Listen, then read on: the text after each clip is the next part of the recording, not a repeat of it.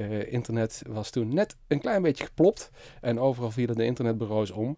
Dus als uh, jonge ontwerper kwam je echt nergens aan de bak. Dat was een soort van intrinsieke motivatie om er toch wel gas achter te zetten.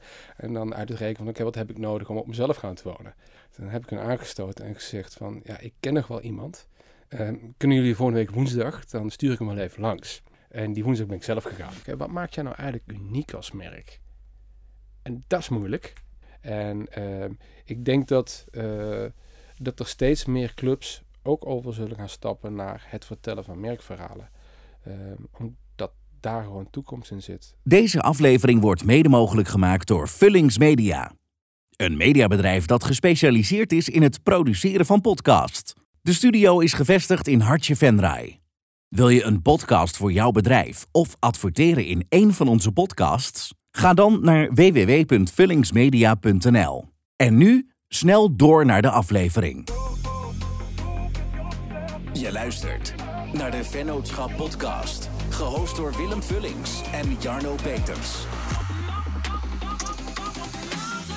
Creatief ondernemer Roel Kremer start in 2013 samen met zijn compagnon de interactieve ontwerpstudio De Jongens van Boven. Met klanten als ID&T, ACO, Jekyll Hyde timmeren ze hard aan de weg voor grote opdrachtgevers. Roel, welkom in onze podcast. Leuk. Wil je jezelf even kort voorstellen? Uh, ik ben Roel, uh, geboren in Venray, opgegroeid uh, in het schitterende Merslo. daarna weer uitgewaaid over Nederland, even in het buitenland gewoond. 43 jaar, trotse partner van mijn, van mijn vrouw Nadine. En en mijn zoontje van inmiddels 9 jaar. Dus dat is ook al een grote jongen. Dat is ook mijn trots. En, je, je, zegt even in het buitenland gewoond. Waar heb je gewoond? In Düsseldorf en in Hamburg. Oké. En uh, Hamburg maar kort, uh, Düsseldorf wat langer. Ik heb daar bij de Duitse televisiezenders even mogen snuffelen en mogen werken. Hoe ben je daar terechtgekomen? Uh, via stage. Ik heb grafisch systeem gedaan in Eindhoven. En ik ben heel veel in Duitsland op vakantie geweest. Het Duits was geen probleem voor mij. En die docent zegt, ik heb een hele toffe plek voor je. Dus uiteindelijk ben ik zo bij, bij de Duitse televisie beland en heb daar uh, veel verprutst op het scherm, uh, verkeerde weerberichten naar buiten gegooid. Het was ineens 43 graden in Duitsland, terwijl het 2 graden vroor en van dat soort dingen. Nou, ja, dat was wel een hele toffe ervaring. Was het een soort van regierol dan, achter de schermen? de grafische rol, dus je ziet achter het weerbericht eigenlijk ja. die mannen en vrouwen staan voor een groene wand. En alles wat daar achter hun gebeurt, dat wordt gewoon in een grafische studio wordt het gemaakt. En dat wordt uitgedokterd. Maar als je dat om drie uur s'nachts of vier uur s ochtends uh, zoiets moet gaan klaarzetten voor de ochtenduitzending, gaat dat mis. en wanneer kwam dan, want misschien is dat wel een mooi startpunt om, uh, om af te trappen. Um, dat was een stage, zei je? Ja. En waar, waar vanuit daar ben je weer ben je gaan afstuderen waarschijnlijk dan? En hoe ben je vervolgens in het ondernemen gerold? ik denk dat we een stapje terug moeten. ik vond tekenen altijd heel leuk. en sporten. Ik ben blij dat ik niks in de sport ben gaan doen, want eigenlijk ben ik zo breekbaar als glas. Uh, dus uh, via Leo Kremers, uh, oud grafisch ondernemer in Venray, die heeft mij een keer wat laten zien. dat was een, een neef van mijn vader, hoe het vak werkt. En dat heeft me altijd wel geprikkeld. Tekenvak? Het tekenvak, het grafisch ontwerp. Mm -hmm. uiteindelijk ben ik aan de andere kant van het spectrum gaan zitten met mijn digitaal ontwerp. Maar eigenlijk op die manier ben ik bij het grafisch beland. Uh, omdat ik van HAVO afkwam, uh, waren de theoretische vakken nogal simpel. Dus daar ben ik vrij snel overheen kunnen stappen. En ik heb me volledig op uh, theorie kunnen richten, of op praktijk kunnen richten daar. En heb daar eigenlijk grafisch en multimedia vormgeven als eerste clubje multimedia vormgevers gedaan. En daar keurig afgestudeerd en doorgegaan aan de Hogeschool voor de Kunsten Utrecht. Daar heb ik interaction, gedaan, interaction design gedaan en heb ik mijn, mijn master mogen halen. En eigenlijk per direct als ondernemer doorgestart. Uh, ik heb toen een uh, vijftigtal open sollicitaties gestuurd. Alleen er was een Nina Brink, die gooide een beetje zand in mijn motortje. Uh, internet was toen net een klein beetje geplopt. En overal vielen de internetbureaus om. Dus als jonge ontwerper kwam je echt nergens aan de bak. Welk jaar was dat? dat was, oh, dan moet ik even heel goed nadenken, rond 95, 96. Maar die, die, die open sollicitaties, waren dat als ondernemer zijn van opdrachten binnenhalen of was dat voor een baan? dat was echt van, oké, ik ga maar eens eerst heel veilig voor een baan gaan beginnen. Uh, mijn ouders die uh, geloven nogal in zekerheid, dus dat heb ik meegekregen. Overal een zekerheidje inbouwen. En het ondernemen werd mij eigenlijk in die sollicitaties heel duidelijk. Want um, uh, veel reacties op de gesprekken waar ik dan wel mocht komen, waren terug van, ja, je moet echt gewoon voor jezelf beginnen. Dat, dat doe je veel beter, want als je hier komt, dan ga je die toko langzaam mee runnen. Dat wil ik niet. Maar je liet naar de naam vallen en je zei van het was de tijd dat alle internetbureaus omvielen. Hoe, want, wij zien zeg maar die tijd juist als de periode van... Oké, als je toen instapte, dan, dan, dan ja... Hadden wij die maar meegemaakt. Maken, Hadden we die maar meegemaakt. Maar hoe, hoezo stonden al die bureaus op, uh, op inklappen? Nou, er was een, een, bepaalde afhankelijkheid. Iedereen moest met internet wat gaan doen. En uh, op een gegeven moment, ja, ik weet niet meer precies hoe het verhaal ging, maar Nina Brink ging met World Online naar de beurs. Iedereen ging daar investeren en daardoor klapte dan bubbel. En uh, de branche heeft daar best wel wat klappen van gehad. Iedereen ging ook websites bouwen. Alleen het, uh, het, het scala van mogelijkheden die je nu hebt online uh, is veel groter. En destijds was dat veel beperkter. Je kreeg veel grafische ontwerpers die, die dat gingen doen. Dus daar gebeurde was, er was vrij veel frictie zeg maar, in de markt. En uh, ik weet niet of het exact daar aangelegen heeft, maar ik geef haar maar gewoon de schuld. Want je moet me gewoon iemand de schuld geven. dat is wel makkelijk.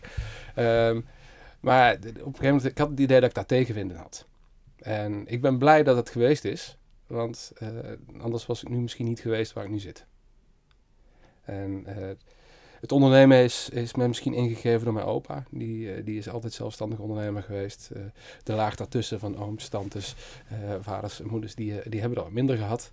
Um, Misschien komt het daar indirect vandaan. En je zegt vanuit een beetje die veilige omgeving, die opvoeding vanuit je ouders bij je eerst gaan solliciteren. Ja. Um, anderzijds heeft jouw opa jou misschien ertoe gezet om toch te gaan ondernemen. Ja. Um, voordat je die sollicitaties de deur uit ging doen, had je toen al wel zoiets van, ja, eigenlijk weet ik stiekem wel dat ik een ondernemer ben, maar ik ga toch maar even voor de veilige weg? Nee, ik wist dat niet. Ik wist dat niet. Uh, kijk, ik heb uh, het geluk gehad dat ik uh, bij mijn ouders op een kamertje op de zolder mocht beginnen. Uh, dus eigenlijk maakt geen reet uit of ik omzet raden, ja of nee. Um, ze hebben na mijn studie wel een soort van ultimatum gesteld. Binnen een half jaar tot een jaar ben je hier weg. Je blijft niet teren. Je bent nu midden twintig, dus het wordt wel eens tijd dat je vleugels uitspreidt. Dat was een soort van intrinsieke motivatie om er toch wel gas achter te zetten. En dan uit het rekenen van, oké, wat heb ik nodig om op mezelf gaan te wonen? Uh, een bankstal in de televisie, god weet wat. En dan kun je een sommetje maken, wat heb je nodig? En wat heb je als buffertje nodig om niet na twee maanden al de huur niet meer op te kunnen hoesten? Dus die, die rugwind heb ik wel gekregen. En dat werd op een gegeven moment ook mijn motivatie. En vanuit zeg maar, het zelfstandig kunnen beginnen heb ik geproefd aan de vrijheid. En de vrijheid van zelf kunnen beslissen uh, wat je gaat doen. In het begin ga je alles aanpakken. Hmm. Van, van foldertjes tot, tot uh, zelfs in tabellen, websites in elkaar hacken. Daar ben ik helemaal niet goed in. Uh, maar van daaruit langzaam gaan, gaan groeien, proeven aan die vrijheid en je eigen pad kunnen bepalen, vind ik heel belangrijk. Want dat was de stad van Mediacare, denk ik dan, hè? Dat was de stad van Mediacare, ja. En die zaten uiteindelijk in Oosterum?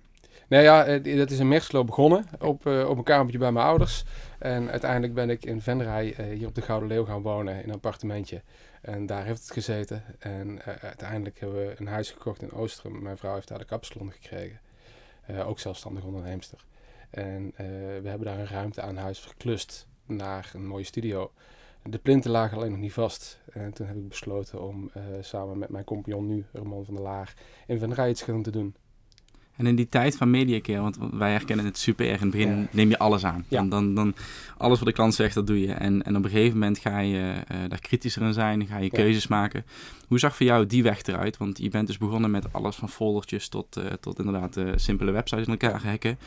Waar koos je uiteindelijk voor? Welke richting ging je op? Ja, die, die weg die ging eigenlijk vrij snel heel hard. Um, ik heb de mazzel gehad dat ik tijdens mijn uh, afstudeerjaar op de academie een aantal spellen heb gemaakt. En uh, daar geroken aan uh, fysieke interactie. En een van die spellen is een, een grote ronde speltafel met vijf ringen en 16 kolommen krijg je 80 knoppen. Iedere knop heeft drie kleuren. Jij bent groen, jij bent rood en ik ben geel. Zo snel mogelijk 10 van je eigen kleurvakken wegmappen.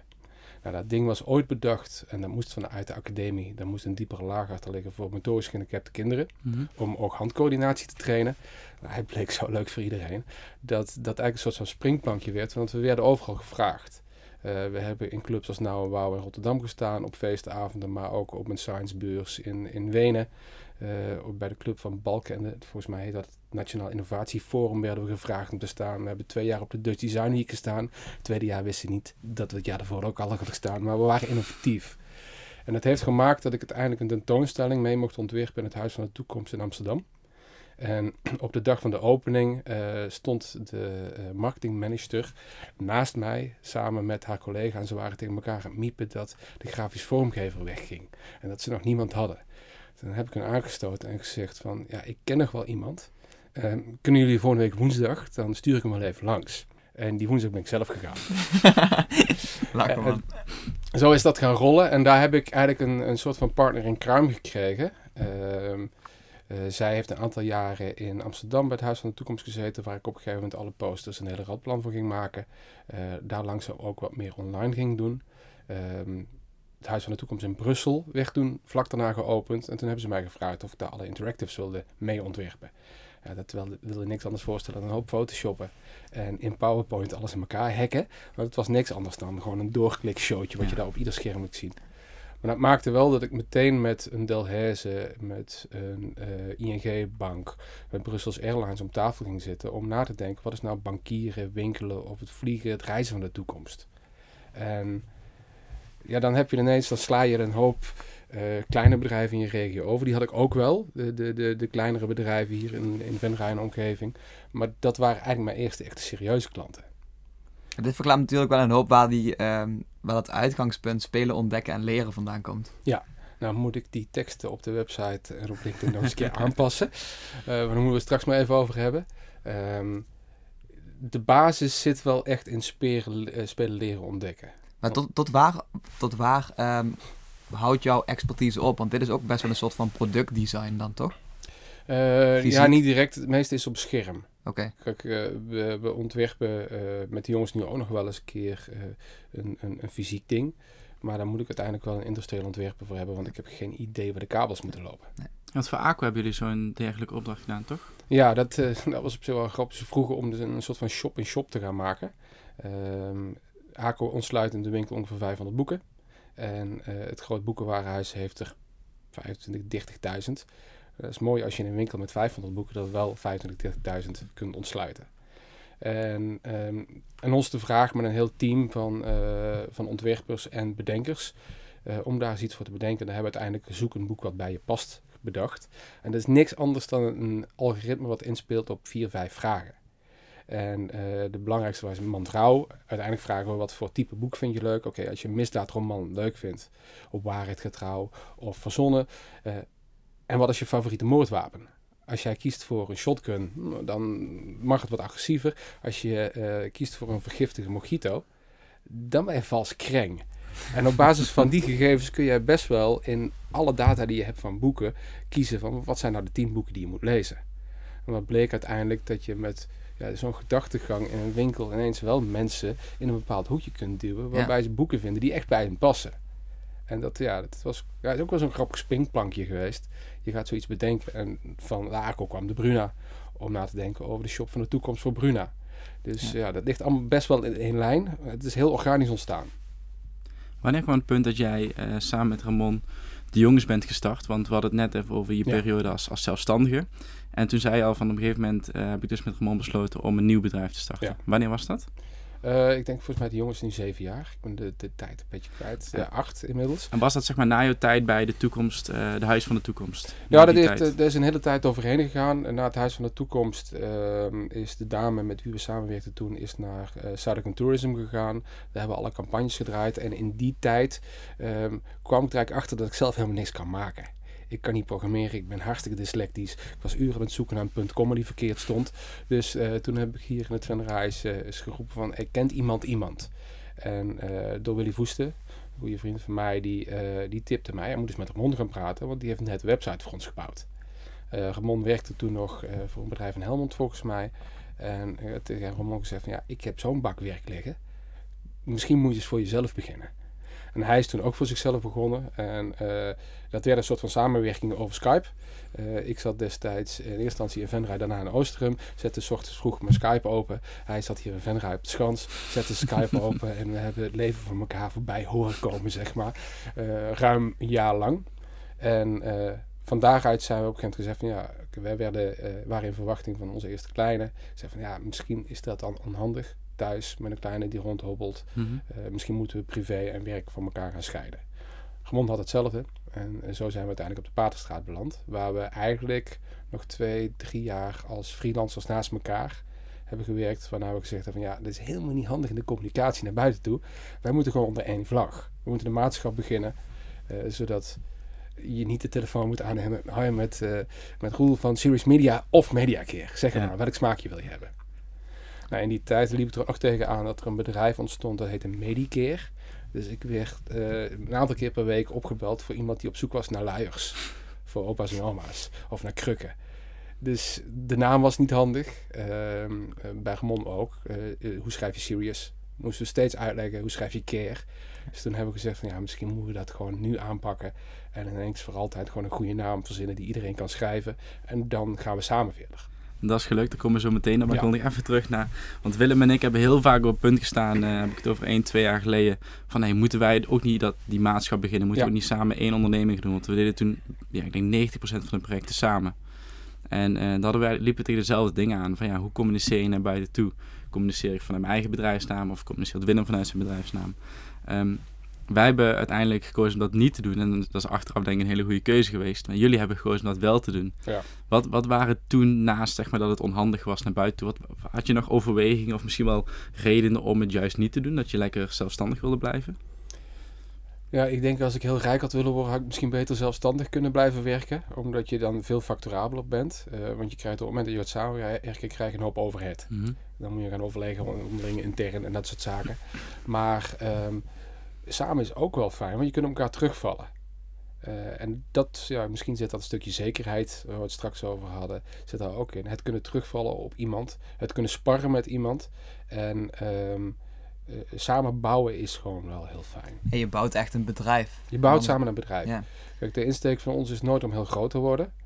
Um, maar het echt samen kunnen optrekken. Uh, ieder vanuit zijn eigen expertise. Want um, uh, wat dat betreft zijn Ramon en ik echt alfa en beta uh, tegenovergesteld Plus van elkaar. En Plus en min. Uh, hij heel technisch, ontzettend goed in het doordenken van systemen.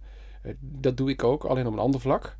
en ik zeg, techniek moet gewoon kunnen maken of kunnen doen wat ik verzin. En Ramon zegt altijd, dat is goed, dat kan.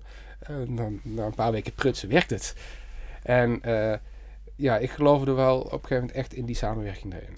Maar het was natuurlijk best wel een stap, want je zat allebei thuis. En daarna ja. ga je in een pand wat... Ja, ik vind het echt een tof pand, dus ja. ik, het is ook niet het minste pand. Heb je daar, toen je er echt zat, nog wel eens over getwijfeld van oké... Okay, uh... Nee, nee ja, de moeilijkheid is, zit er wel eens in dat je uh, als, allebei als ondernemer wel dezelfde kant op moet varen. Ja. En uh, ik ben een extrovert introvert en Ramon is ehm, introvert. Dat, dat schuurt en dat botst wel eens. Uh, maar zolang je samen zeg maar, hetzelfde doel voor ogen hebt, dan, dan gaat dat goed. En natuurlijk heb je wel eens twijfels in iedere relatie. Het is niet anders dan uh, met de vrouw thuis. Heb je wel eens twijfels van maak ik de juiste stappen? Uh, maar het is wel mooi als je het daar met elkaar ook weer over kunt hebben. Want dat versterkt dan ook uiteindelijk weer dat, dat partnership. Kun je ons meenemen in het, in het ontstaan van de bedrijfsnaam De Jongens van Boven? Want ik denk dat de naam aan zich al, dat is, dat, dat is eigenlijk al een soort van marketing tool, want het valt ja. op en het is, het is uniek. Het is geen een of ander log, saai, uh, de zoveelste agency. Hoe is die naam ontstaan en wat is het verhaal daarachter? Ja, die, die, de naam is, die, zeg maar, what's in a name. Het maakt ons eigenlijk niet zo heel veel uit wat de naam werd als hij maar goed was. Um, die naam is ontstaan uh, tijdens uh, Oostrum Venray op de fiets wind tegen en godver door de regen. En op een gegeven moment had je hem. Uh, we zaten heel erg te denken aan, oké, okay, het moet een Nederlandse naam zijn. Hij moet vrij zijn op alle mogelijke kanalen. Dat we niet met streepjes hoeven te werken. Ik heb ooit media streepje keer gehad. En dan moet je ook iedere keer zeggen ja. dat er een streepje tussen moet. is niet handig. Oké, okay, we zijn een Nederlandse club. Uh, dus laten we het vooral in het Nederlands proberen. En ik heb altijd de meisjes van Verkade in mijn hoofd gehad. Uh, de dames achter de chocolade. op een gegeven moment ga je het hebben over de meisjes het moet iets zijn wat je kunt afkorten. En wat erachter staat, maakt eigenlijk geen reet uit. Um, we zaten met name als de bovenkamer, um, de plek in je hersenen waar alle ideeën ontstaan. Dat had weer een link met de bovenkamer waar we zaten. En die was bezet.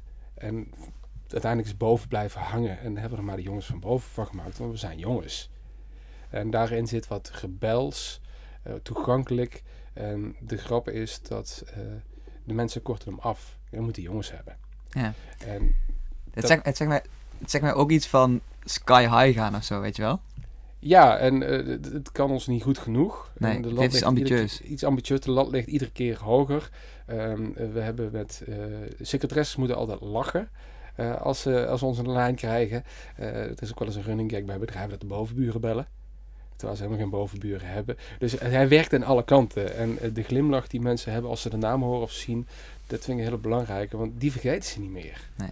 En dat is een, denk ik, gouden greep geweest. En ja, hoe is dat ontstaan? Doordat die toevallig op de juiste plek, het juiste moment viel, denk ik. Ik denk dat die, al die running gags, zoals je ze al beschrijft, goed werken. Volgens mij op jullie, uh, op jullie voordeur. Want bij jullie moet je dan achterom staan ook iets van boven begint achterom. Om de mensen, zeg maar, naar de goede kant te wijzen. Dus allemaal die kleine dingetjes. Ja, ja wij, wij vinden het wel vet om daar, zeg maar... tot boven. Tot ja, tot snel tot boven. Om daar, zeg maar, op in te spelen. Ja, daar hangen er drie. Als kijken bij de voordeur, uh, dat komt eigenlijk, uh, wat is het, de kermis begint achterom, of hoe is dat, hoe zeggen we dat? Uh, achterom is het kermis. achterom is het kermis. ja, bij ons feestje begint achterom. bij de poort hebben we er eentje hangen. Het is 27 steps to lift off. Ik heb ze uitgepast. Het is ongeveer 27 stappen tot de lift. en bij, de voor, of bij de achterdeur hangt die only way is up. Want je moet nog een stukje naar boven. Ja. Dus ja, weet je, dat verzin je een keer. we zijn, hebben nu een nieuw bedrijfsautootje. De kleinste die we konden krijgen. En uh, daar moet iets op. Daar moet iets mafs op. This isn't a car, it's a spaceship. Uh, ja, weet je. Je moet het allemaal niet te serieus nemen. Nee, nee. Um, wanneer kwam voor jullie het punt, want jullie zijn met z'n tweeën gestart, wanneer kwam voor jullie het punt om ja, de eerste mensen aan te nemen? Um, dat was eigenlijk vrij vlot, toen we met z'n tweeën zaten. Eigenlijk daarvoor al. Um, uh, Ronald, dat is uh, een designer bij ons. Dit was de eerste jongen die we uh, daadwerkelijk op de payroll hebben gehad. Die was eerst bij Mediacare onder dienst. En um, in die tijd hadden we ook nog Mark van der Lisdonk. Dat is een tijdje een derde compagnon geweest. Alleen zijn weken gingen de andere kant op. Dus we zijn op een gegeven moment aan elkaar staan. Maar ik zat tegen het punt dat um, ik sales deed, de strategie, het design, uh, projectmanagement en alles eromheen. En ik had twee developers zitten. Uh, uiteindelijk, uh, de, de verdeling design techniek is uh, 1 vierde, 1 derde ten opzichte 2 derde, 3 vierde ongeveer in een project. ik moest nogal wat designen om dat voor elkaar te krijgen, maar met alle taken die ik eromheen had, werd dat heel lastig. dus hebben we op een gegeven moment gezocht en Ronald kwam eigenlijk ook gewoon op ons pad. Uh, was klant in de kapsalon van mijn, uh, van mijn vrouw. Werkte in Nijmegen. En uh, mijn vrouw zei op een gegeven moment: Ja, jullie moeten eigenlijk een keer met elkaar babbelen. Want jullie, jullie lullen hetzelfde. En dat was binnen een week was dat beklonken. Want we kwamen elkaar en op het werk zijn we de beste maten. We begrijpen elkaar. als we inspiratie zoeken, hebben we vaak hetzelfde gevonden. Ik heb dit, is kei vet. Ah, dat stond ook op mijn scherm. Fijn. Weet je, dan, dan kun je lezen en schrijven met elkaar. dat was een spannende stap. Maar we hadden werk genoeg. Dus op een gegeven moment kun je uitrekenen van uh, wat kost iemand op jaarbasis? Wat hebben we aan een opdracht in de portfolio nodig? Uh, wat krijgen we gemiddeld binnen? Dus uiteindelijk was die gok niet zo heel groot. Dat is eigenlijk een, ja, een vooruitberekende stap. Was het in die tijd ook dat jullie voor, die, voor de grote namen, de grote klanten aan de, slag, uh, aan de slag waren? Of kan dat later? Nee, dat was in die tijd al. Eigenlijk is dat vanaf bijna dag twee is dat zo dat we er in ieder geval een aantal grote klanten bij hadden zitten. Dus Arcon Tourism liep er nog. Daar hebben we jaarlijks twee grote campagnes voor. En als je het hebt over grote campagnes, dan heb je daadwerkelijk over tonnen die erin gestopt worden. Uiteindelijk was ons deel een heel klein stukje daarvan. We mochten een poster maken en een stukje website. Uh, de rest ging op, uit naar mediabureaus en het inkopen van mediamomenten. Mm Maar dat waren wel opdrachten uh, als je zo'n campagne begint, van concept tot eind, waar je een half jaar daadwerkelijk echt op werkt. En waar je bijna fulltime mee bezig bent. En is het een bewuste keuze geweest vanaf de start van de jongens om een beetje in het hogere segment van de markt te gaan zitten? Dat is organisch ontstaan. Uh, wij zijn eigenlijk vooral op zoek naar, naar klanten die willen veranderen. En we hebben die commitment heel hard nodig. En um, dat zit vaak wat bij klanten die ook daadwerkelijk al een marketing manager intern hebben zitten of een marketing team, uh, waar marketing daadwerkelijk uh, in de jaarbegroting staat. Ja. We hebben ook heel veel, we hebben ook een aantal klanten die achteraf denken: ja, we hebben een nieuw pand neergezet, alles is keurig ingericht, we gaan aan de slag. Oh ja, de marketing. Dan moesten we ook nog een website hebben. Ja, dat is te laat. Um, dan heb je er niet bij nagedacht. Uh, wij kunnen schitterende winkels bouwen in de woestijn, maar als je er geen weg naartoe pleidt, dan, dan kom je er niet. Uh, dat hoge segment, ja, eigenlijk is dat gegroeid. Uh, maar we hebben ook een goesting gedaan. We zijn nu bezig met Zoete Post. we hebben Briensveld hier in Venray geholpen. Dus het is eigenlijk van groot naar klein. Maar ik denk wel wat hun allemaal hetzelfde hebben, is dat ze iets willen. Mhm. ja. En uh, we hebben gekscherend de tien geboden van boven. vond ik wel erg grappig. Ik ken ze niet allemaal tien uit, uit het hoofd. Maar um, een van de eerste is, um, gij moet willen veranderen en verandering doet pijn. Dan weet je het vast. de begaande paden moet je doorbreken. Want als je het niet doet, dan kom je er niet. Ja. Ja, ik weet nog heel goed dat, uh, dat ik op school zat en dat ik voor de eerste keer van jullie hoorde toen jullie voor IDT aan de gang ja. gingen. Sensation. Toen dacht ik echt, hoe de fuck kan het dat een klein bedrijf eigenlijk bij zo'n grote partij aan tafel komt? Ja, dat uh, was een achterdeurtje. Oké. Okay. Dus toevallig iemand kennen op de juiste plek. Ja. Uh, Michael, die destijds bij ons werkte, die heeft uh, samen met een andere generatie jongen een, een spelletje proberen te maken. Uh, dat was enigszins erotisch getint, waardoor hij nooit door de Apple Store heen gekomen is. maar dat was wel een, een begin waardoor we de eerste Sensation website gegund hebben gekregen. Um, een, een ondernemer zat toen als um, Head of Online Performance bij RDT. En die heeft ons er eigenlijk binnengelaten. En uh, met knikkende knietjes hebben wij daar die grote ivoren toren beklommen. En uh, de eerste website voor veel te weinig gemaakt. En uh, een totaal over budget, alle kanten uitgevlogen. Ja. maar ook daar moet je dan weer in groeien. Maar van het een kwam het ander. Zat je, zat je daar dan gewoon echt aan tafel met Duncan Sutruim? Of? Nee, nee, nee. Ja, die hebben ook hun marketingmensen. Ja. volgens mij was Identity toen net verkocht door Duncan. Nu heeft hij weer terugverkocht en weer verkocht. Ja. Dus hij heeft zes keer verdiend eraan. Maar, ja, uh, echt top. Nou ja, de, de, de marketingmensen die in hun team zitten, en die wisselen nog wel eens geregeld. Daar hadden wij het mee van doen. En, en buiten deze opdrachtgever die dan een soort van gegund werd, omdat je iemand heel goed kende... Um, merk je gewoon bij andere grote klanten die bijvoorbeeld wat meer in de Randstad uh, actief zijn of die daar vandaan komen, dat, dat het moeilijk is om als agency daartussen te komen? Dat daar, daar stikt het van de, van de online agencies? Ja, dit is ook de reden waarom we eigenlijk uh, AD&T, QDance en B2S kwijtgeraakt zijn weer. Uh, dat is net voor corona gebeurd, dus ik had denk. Uh, we hebben ook altijd geprobeerd er niet afhankelijk van te zijn van deze grote klussen. Maar ja, op een gegeven moment als jij uh, 26 festivals moet doen per jaar, dan is dat een behoorlijk stuk in jouw tijd wat je eraan spendeert. Maar het, probleem is, als je daar niet wekelijks bent, uh, het management wisselt daar geregeld, de bedrijfsstructuur verandert daar. Dus je moet iedere keer zoeken wie had ik ook alweer nodig.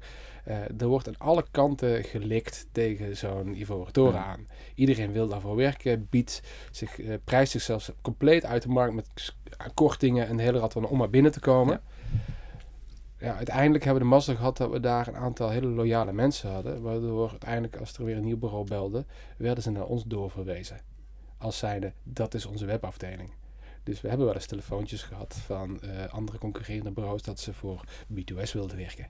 Maar hoe gaat het dan? Ja, ik zeg dat is hartstikke leuk, maar dat doen wij.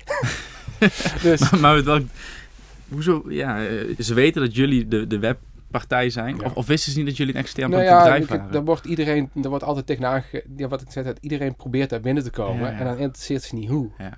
En uh, dan moet je de mazzel hebben dat je een aantal mensen op een plek hebt zitten die je ook wat gunnen.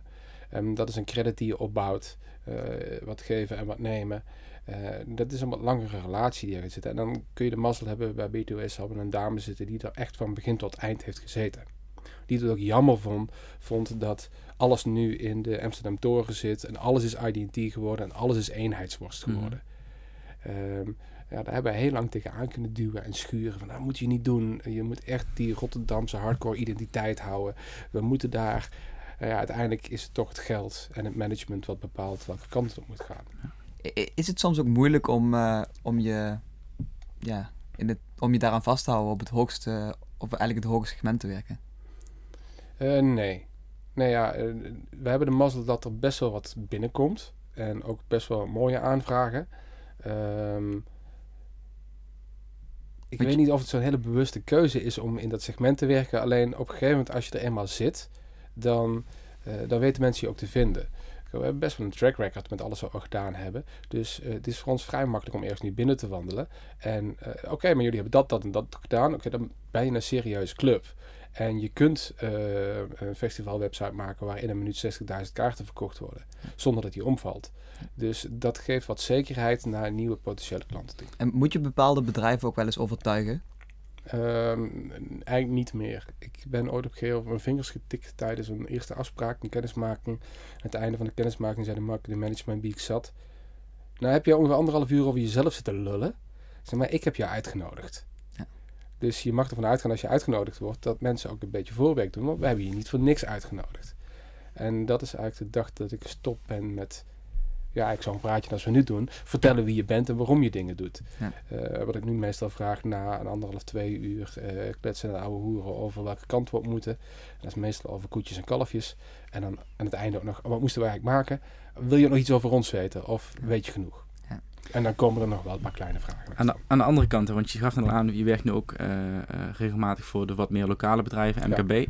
Ja. Um, ik kan me voorstellen dat die afwisseling wel leuk is, alleen hoe um, ga je daarmee om? Want enerzijds zit je met, met echt marketingteams van hele grote bedrijven ja. aan tafel.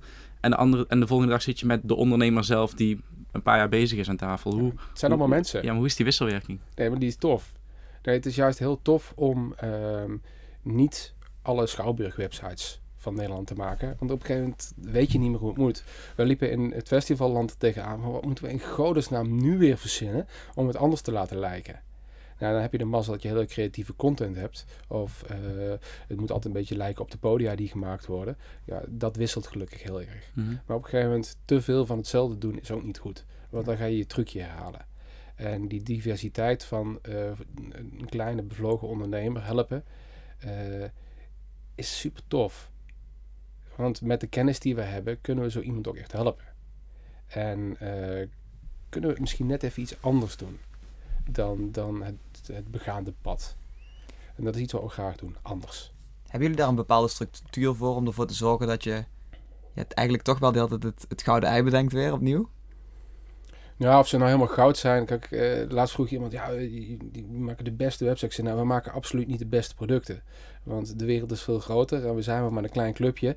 Uh, de grote jongens waar 30, 40 man op design zitten, ja, die designen er echt niet uit. Maar we kunnen in ieder geval ons stinkende best doen om naar ons vermogen het steeds een beetje beter te doen.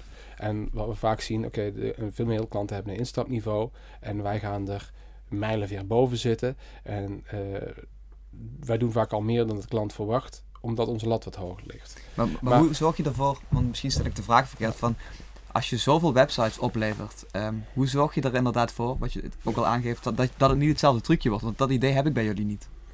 Ja, uiteindelijk is het wel dezelfde structuur of de, dezelfde werkwijze die we hanteren. Want we beginnen met een eerste opdracht en die heeft helemaal niks met die website te maken. Um, als mensen bij ons komen en moeten een website hebben, ik zeg ja, dat snap ik, maar die maken we niet. En dan krijg je uh, een rare ogen aan de overkant van de tafel. Ja, vooruit aan het einde van de opdracht maken we hem wel. Maar we gaan eens eerst even zoeken van wat moet er nou op die website. En dat is eigenlijk een soort van strategisch marketingonderzoek. Uh, daar schuren ook geregeld echt tegen marketingbureaus aan die strategisch onderzoek doen naar wat is een klant. En ja, we hebben nu Creative Digital Agency staan, maar eigenlijk zijn we een Digital Branding Agency. Uh, daar willen we met de jongens naartoe, dat wij merken in de markt gaan zetten. En om een merk in de markt te kunnen zetten, moet je weten wat het merk is. En eigenlijk, het merk doet er niet eens toe. Je moet weten wat de doelgroep van het merk wil. En daar moeten we naar gaan zoeken. Uh, daar hebben wij uh, ja, de hele wereld wat kapot gegooid met canvassen en, en, en dat soort dingen. We hebben er zelf ook eentje bedacht. Inmiddels zit die gewoon in ons hoofd en we gebruiken de papieren niet meer. Je moet gaan kijken naar, oké, wat heeft een merk te bieden in zijn merkarchitectuur? En dan kom je er vaak achter, ja, wij verkopen pff, schroeven. Zeg maar, je verkoopt ook schroevendraaiers. En je, helpt, je hebt ook nog iemand die, iemand die de schroeven in de muur draait, bij wijze van spreken. Dus jouw dienstenpakket is veel groter dan je zelf nu voor ogen hebt. Daar begint het vaak al mee. Dan ga je kijken van hoe zit een doelgroep in elkaar. Al een laatste eentje. Um, ik zei, waar komt jouw doelgroep vandaan? En die zei, ja, we zullen wel best wel wat uit Scandinavië hebben. Dan jassen wij Google Analytics op. Ik zeg, Google Analytics zegt nul. dan krijg je een heel ander gesprek dan, wat wil jij vertellen? Dus uh, wat een klant wil vertellen is vaak heel duidelijk. Uh, het zenden, dat snappen we wel. Maar is dat nou net hetgeen uh, wat een doelgroep wil? En vanuit zeg maar, zo'n doelgroeponderzoek komt ook heel vaak van... oké, wat maakt jij nou eigenlijk uniek als merk? En dat is moeilijk. Wij bouwen websites. Zijn dat de beste? Nee. Nou, wij werken graag samen met een klant. Dat doet ook iedereen. We zetten de gebruiker centraal. Ah, kak, dat iedereen. Ja. We maken websites met beleving.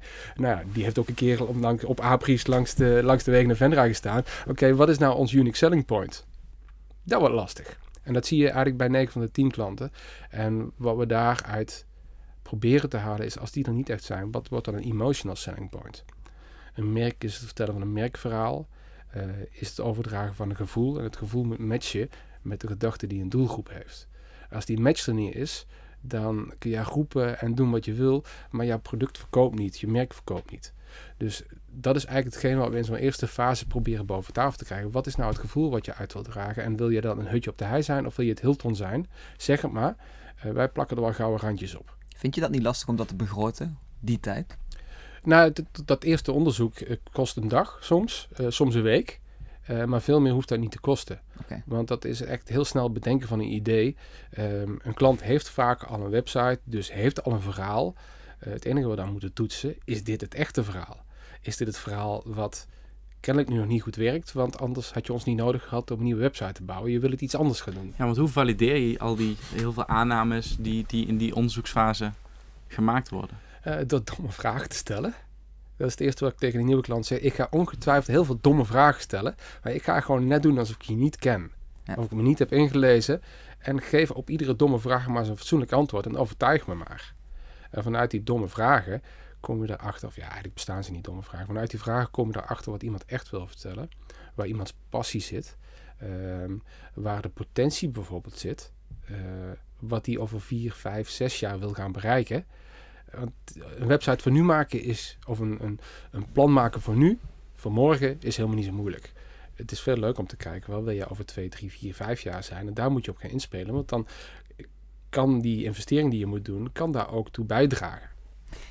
Jij hebt de, de, um, ja, het internettijdperk meegemaakt, ja. waar we het straks over gehad hebben. Ah, alles daarvoor ook, dat is wel mooi.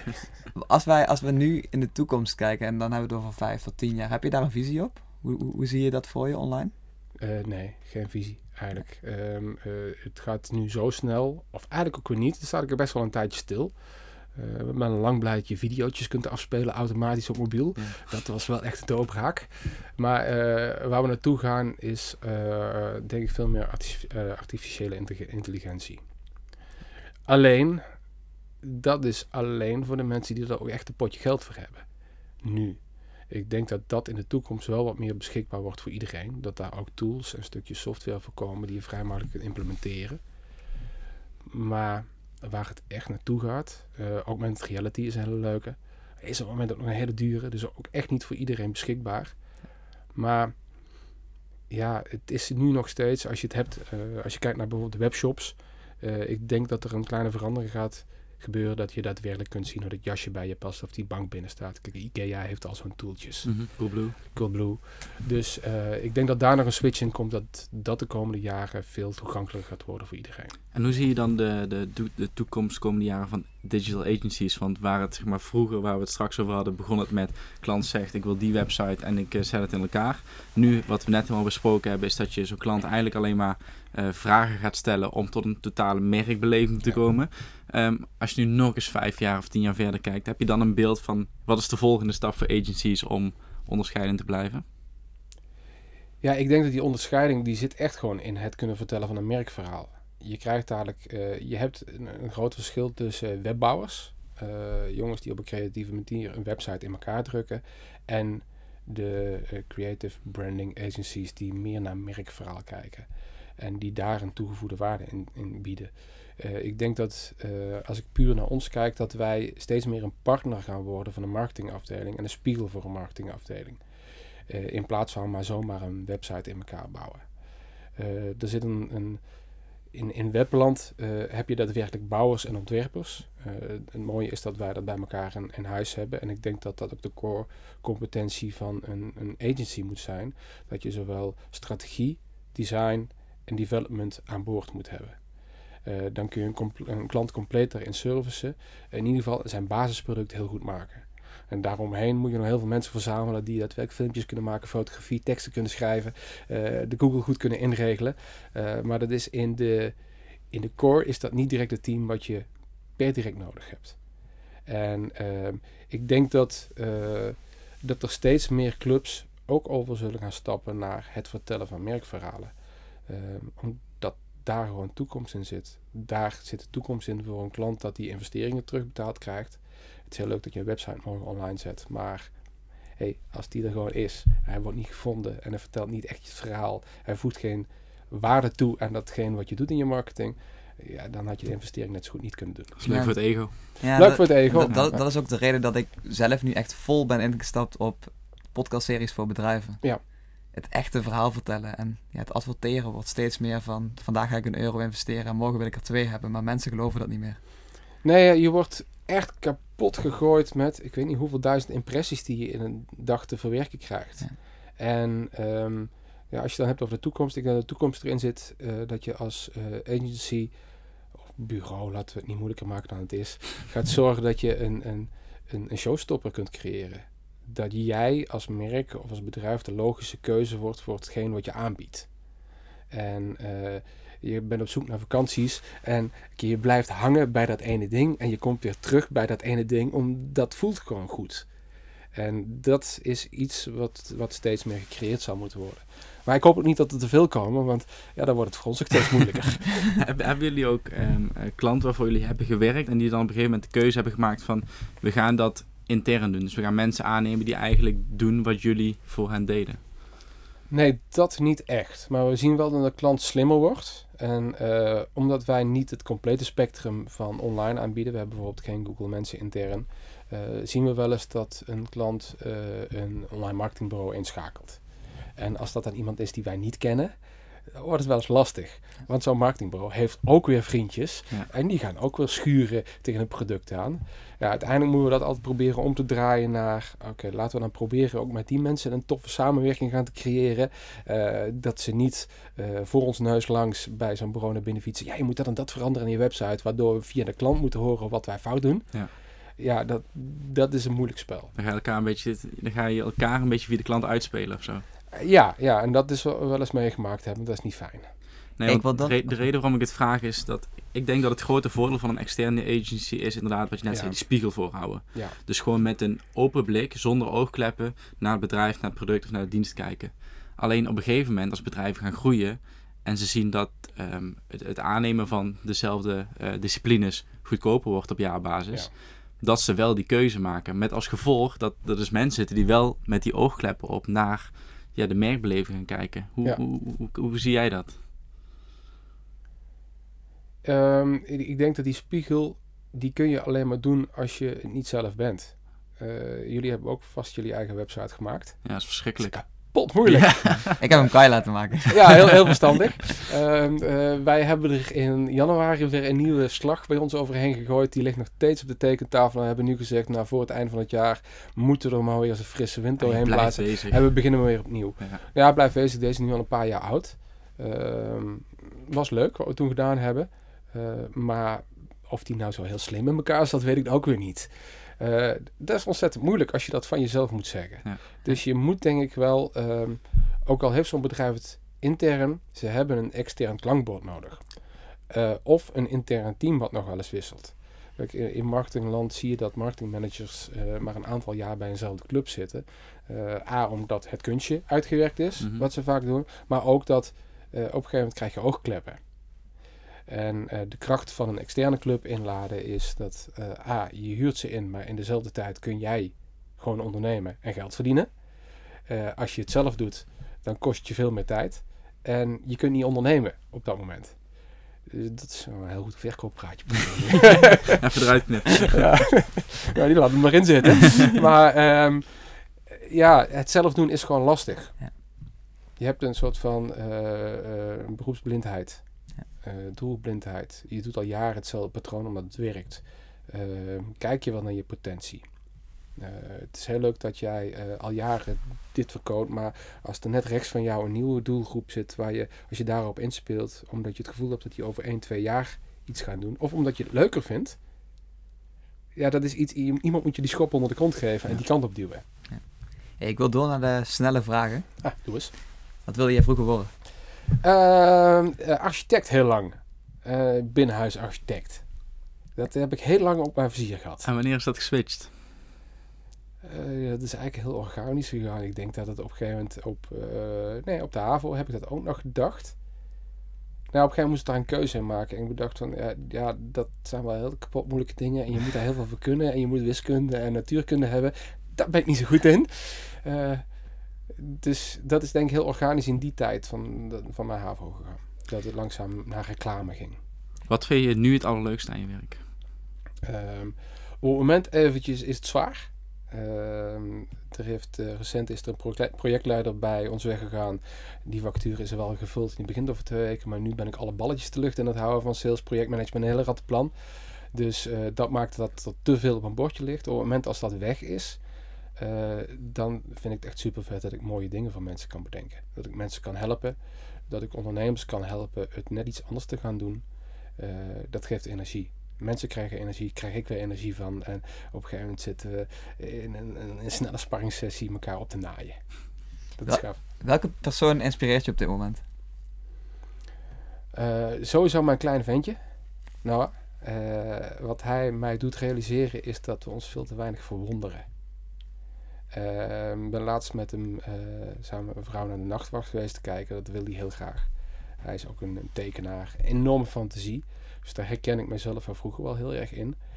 Maar dan staat hij naar dat ding te kijken. En dat is dan ook echt mooi. Terwijl wij misschien veel te snel geneigd zijn om daaraan voorbij te lopen. En dat inspireert mij in de zin van: oké, ik wil meer verwonderen. We willen met z'n allen we willen maar vooruit, we, willen, we jagen succes na. Maar het kind voelen en de, de wauw, dat, is, dat komt veel te weinig nog voor. Hoe probeer je dat wel te kunnen blijven doen? Naast met je kleine op pad gaan. Ja, corona was natuurlijk echt kut. Maar je kon weinig. Ja. Dus ik hoop dat we weer snel weer eh, musea in kunnen.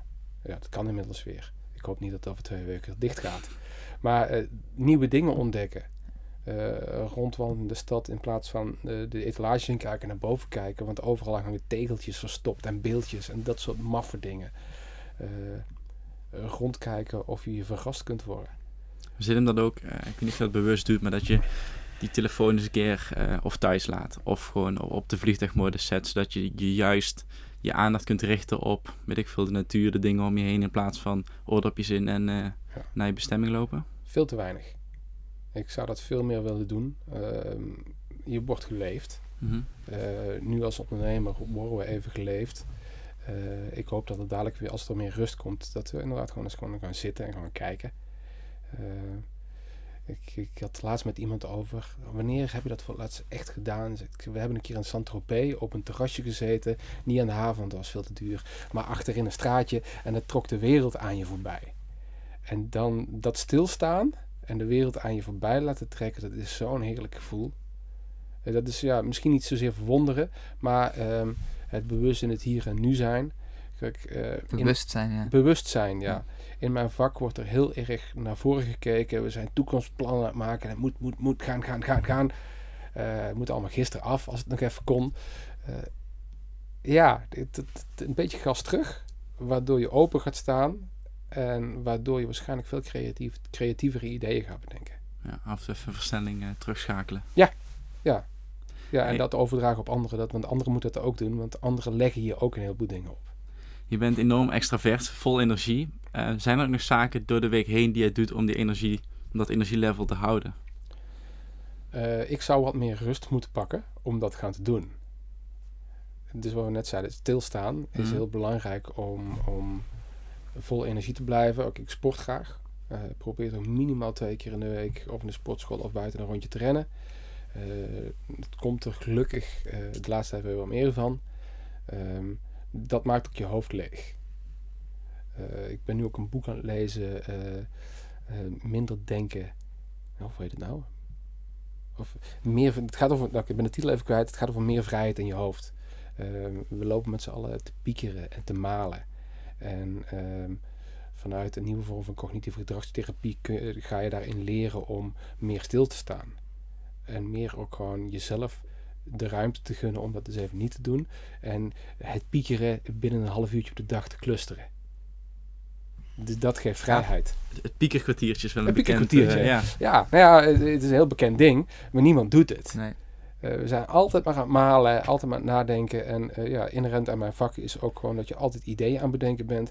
Want je zit s'avonds eindelijk rustig op de bank en je ziet het voorbij komen. Ah, Ja. En door. Ja. En dan lig je weer tot drie uur in de s'nachts naar het plafond te kijken. Terwijl het eigenlijk helemaal niet hoeft. Zijn er bijvoorbeeld op gedurende de werkdag op kantoormomenten dat je wel even die ruststand probeert te pakken? Of, of gaat het nu vooral gewoon alleen maar... eh, Het gaat nu door. Eh, mijn collega's zijn een hele tijd geleden, eh, ja, hadden we een mooie metafoor. We zitten in een soort van sneltrein. En iedere keer worden er maar, eh, maar wagonnetjes achtergehangen. En we hoppen van de ene naar de ander. Ehm, we willen ons eigenlijk meer bewust gaan maken van onze succesjes. Dus dat is gaan vieren. Eh, maar ook gewoon eens een keer een dag niks gaan doen. Dus dat gaat wel een kleine gedragsverandering bij ons zijn. Maar ja, je wordt geleefd door je klanten. En daar zit een risico in. Ja. En dat is moeilijk. En wij sluiten altijd af met het spel dilemma's. Ja. Eh, Jan en ik leggen Amsterdam een di- dilemma voor en jij moet zo snel mogelijk antwoord geven. Ochtend- of avondmens? Ik vind de ochtend heerlijk, want ik sta heel makkelijk op. Maar dus dit is wel een dilemma. maar ik sport liever. zo. Ik ben eh, een ochtendmens. Bellen of whatsappen? Eh, bellen. Bier of wijn? Bier. Club of kroegtijger? Kroeg. Specialist of generalist? Ja. Een specialist. Spreken of luisteren? Luister. Wintersport of zonvakantie? Een wintersport. Leider of een volger? Dat is een moeilijke. Eh, mag ik die in het midden inzetten? Beide? Podcast of radio? Radio.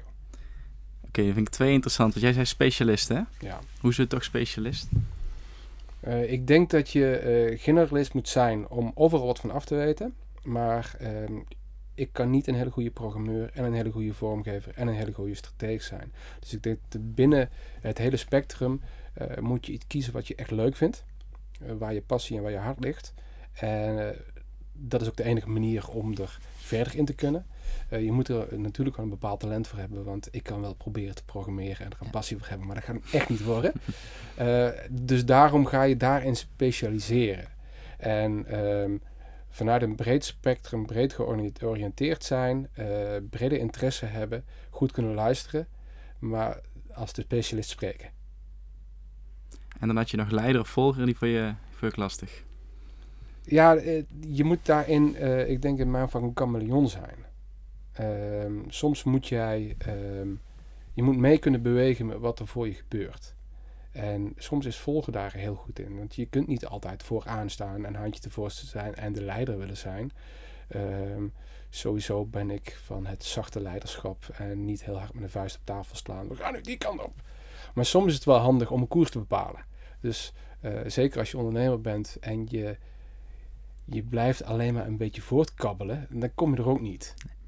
Dus daarin eh, ben ik ja, eh, meer een vormer, misschien niet een leider. Richting bepalen. Een richtingbepaler. En dat zonder dat ik er ooit van geleerd heb. Want morgen ligt er weer een steen in de weg. En daar stoot ik me voor de zesde keer aan. En wat ik nu niet weet, dat weet ik nu niet. En daar kan ik ook niks aan doen. Dus ja, weet je, door schade en schande wijs worden. En morgen maar weer een nieuw stapje maken. En weer iets nieuws leren. Heb jij nog eh, afsluitend een creatieve tip voor onze luisteraars? Creatieve tip. Ehm, ja, ik, ik wil er dan toch weer meer op zelf gooien. Kijk eens goed naar jezelf, wat je echt leuk vindt. Waar zit je passie? En ehm, ga daarin nadenken wat, jij, wat jou inspireert tot die passie. En waarin je daarin nog wat meer zou kunnen excelleren. Dus ehm, ja, creativiteit komt op het moment als je ergens een lekker gevoel bij hebt. Ja. En ga van daaruit ontwikkelen in plaats van uit de drang dat we stenten moeten verdienen. En dat we het beter willen doen. Dat zijn ook goede motivaties. Maar ik denk als je het vanuit je passie kunt doen, dat je veel verder komt. Ja, gaaf. Mooie tip. Dit was het. We hebben een uurtje volgeluld, dus eh, ik vond het hartstikke interessant. Bedankt voor je komst. Ja, Graag bedankt. Leuke podcast. Jullie ook bedankt. Bedankt voor het luisteren naar de Vennootschap podcast. En vergeet niet te abonneren op Spotify en Apple Podcasts.